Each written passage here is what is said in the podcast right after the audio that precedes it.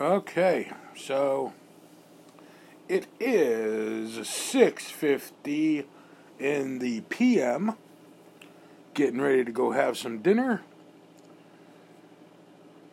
And that's the news.